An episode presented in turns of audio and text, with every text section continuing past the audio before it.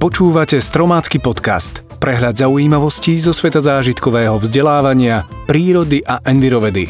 Každý pondelok na webe Stromu života. Dnes zistíme, ako vplýva čokoláda na krvný tlak, prečo je marec mesiacom knihy a ktorá rastlina dostala meno azurit. Dnešné témy pre vás vybrala Monika Piechová. Ja som Marek Koleno. Aj vám stupne tlak, keď zistíte, že vám niekto zjedol poslednú kocku čokolády. A práve čokoláda by vám ho mala znížiť. Lepšie povedané, prírodný antioxidant epikatechín, ktorého najbohatším zdrojom sú kakaové bôby. V menšom množstve ho obsahuje aj zelený čaj, červené víno, jablká či iné ovocie. Slovenskí vedci počas výskumu na potkanoch zistili, že epikatechín dokázal vysoký tlak znížiť až na normálne hodnoty. Výskum však odhalil aj to, že mliečna čokoláda s nízkym obsahom kaká mala iba slabé účinky, respektíve, že mlieko môže znižovať vstrebávanie epikatechínu. Na druhej strane však platí, že tmavá čokoláda vďaka vyššiemu obsahu kaká má aj vyšší obsah kofeínu než čokoláda mliečna. Konzumácia veľkého množstva tmavej čokolády tak môže viesť k zvýšeniu srdcovej frekvencie, hnačkám, úzkosti, podráždenosti, nervozite a dehydratácii. Kofeín môže tiež spôsobiť zvýšenie krvného tlaku, znižuje koncentráciu a tiež pozornosť. Taktiež môže byť zodpovedný za nespavosť, preto sa treba vyvarovať konzumácii tmavej čokolády pred spaním.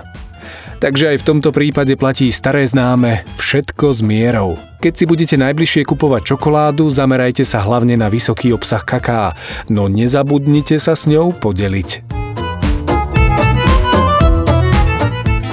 Marec sa označuje nielen ako prvý jarný mesiac, ale aj ako mesiac knihy. Je tomu tak už 65 rokov. Viete prečo? Išlo o snahu spopularizovať čítanie a vôbec kultúru tohto druhu ako takú. S touto iniciatívou prišlo Ministerstvo kultúry Československej socialistickej republiky a zväz československých spisovateľov v spolupráci s obchodmi a štyrmi najväčšími vydavateľstvami v roku 1955. Projekt bol úspešný. Aj vďaka medializácii a propagácii na školách sa knihy naozaj výrazne dostali do popredia. Marec sa ako mesiac knihy odôvodnil mesiacom narodenia aj smrti významnej osobnosti slovenských dejín Martina Hrebendu Hačavského. Knihy miloval od detstva a keď mu slabnúci zrak bránil v čítaní, prosil iných, aby mu čítali. Bol to významný šíriteľ kníh medzi chudobnými ľuďmi. A dnes už úlohu Matia Hrebendu, šírenie kníh a knižnej kultúry a podporu vzdelávania plnia knižnice.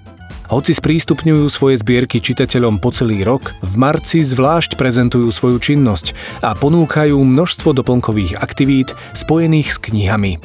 Od roku 1999 sa každoročne v marci koná aj podujatie Týždeň slovenských knižníc. Aj Ján Amos Komenský povedal Nemilovať knihy znamená nemilovať múdrosť. Nemilovať múdrosť však znamená stať sa hlupákom. Aj keď papierové knihy dnes často nahrádzajú elektronické čítačky, vôňu papiera určite nenahradia. A čo vy? Pamätáte si ešte, ktorú knihu ste naposledy čítali? Alebo je kniha vašim každodenným spoločníkom?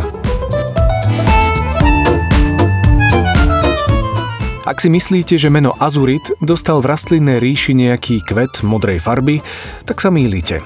Ide o novú odrodu maku siatého, pričom jej názov vychádza zo svetlomodrej farby jeho semien. Vyšľachtenie a registrácia novej odrody maku je výsledkom takmer 10-ročného výskumu ekológov z katedry ekológie Fakulty humanitných a prírodných vied Prešovskej univerzity v Prešove. Vyšľachtený mak má lepšie vlastnosti ako v súčasnosti registrované odrody opal a major – má vyššiu úrodnosť, semená sú ťažšie a olejnatejšie. Práve vyšší obsah oleja v semene je predpokladom lepších chuťových vlastností a teda jeho vhodnosti využitia na potravinárske účely. Vedci pri šľachtení použili mak od záhradkárov zo severovýchodného Slovenska. V rôznych obciach navštívili ich obyvateľov a zozbierali od nich celkovo 50 vzoriek maku. Vedci predpokladali, že ľudia, ktorí mak pestujú vo svojich záhradkách, na ďalší výsev používajú najkrajšie tobolky zo svojej úrody, ktoré sú plné semien s peknou farbou, vďaka čomu sa rokmi pestovania trochu zlepšili vlastnosti maku. Výsledok ich dlhoročnej práce je krásnym príkladom toho, ako môže byť veda užitočná pre ľudí. Slovenská a Česká republika sú jedny z mála krajín v rámci Európy a sveta, kde je mak možné legálne pestovať na konzumné účely. A tak sa potravinársky priemysel obohatí o novú kvalitnú surovinu. Aj vy sa už tešíte na buchty s azúrovým makom. Tris princípy. Pomôžte vašim deťom pochopiť, ako veci fungujú a vytvorte si spolu s nimi vlastný vynález. Dnes si povieme viac o princípe delenie. Niektoré predmety sú výkonnejšie, pevnejšie či lepšie použiteľné, ak sa rozdelia na viacero menších častí. Tieto časti nemusia byť výzorovo úplne rovnaké. Pravidlom však je, že všetky časti musia mať rovnakú funkciu. Dobrým príkladom je krájač na chlieb, ktorý používa viacero nožov namiesto jedného. Alebo prepravka na fľaše, v ktorej má každá fľaša svoj vlastný priestor. Taktiež sprchová hlavica, z ktorej namiesto jedného silného prúdu vody na nás strieka niekoľko jemnejších. Alebo ak praskne jedna bublinka z bublinkovej fólie, zvyšné vzduchové bublinky stále splňajú svoj ochranný význam. Vedeli by ste vytvoriť vlastný vynález alebo vylepšiť existujúcu vec, pričom využijete predstavený TRIS princíp. Skúste o tom s vašimi deťmi popremýšľať a dajte nám vedieť, či ste boli úspešní. Viac informácií o TRIZE nájdete aj na stránkach Stromu života. Tak to bolo z dnešného podcastu všetko. Na budúce si povieme o sladkovodných medúzach, o orchideách a o biopalivách. Počujeme sa opäť pondelok na webe Stromu života a v aplikáciách Podbean, iTunes, Spotify a Google Play.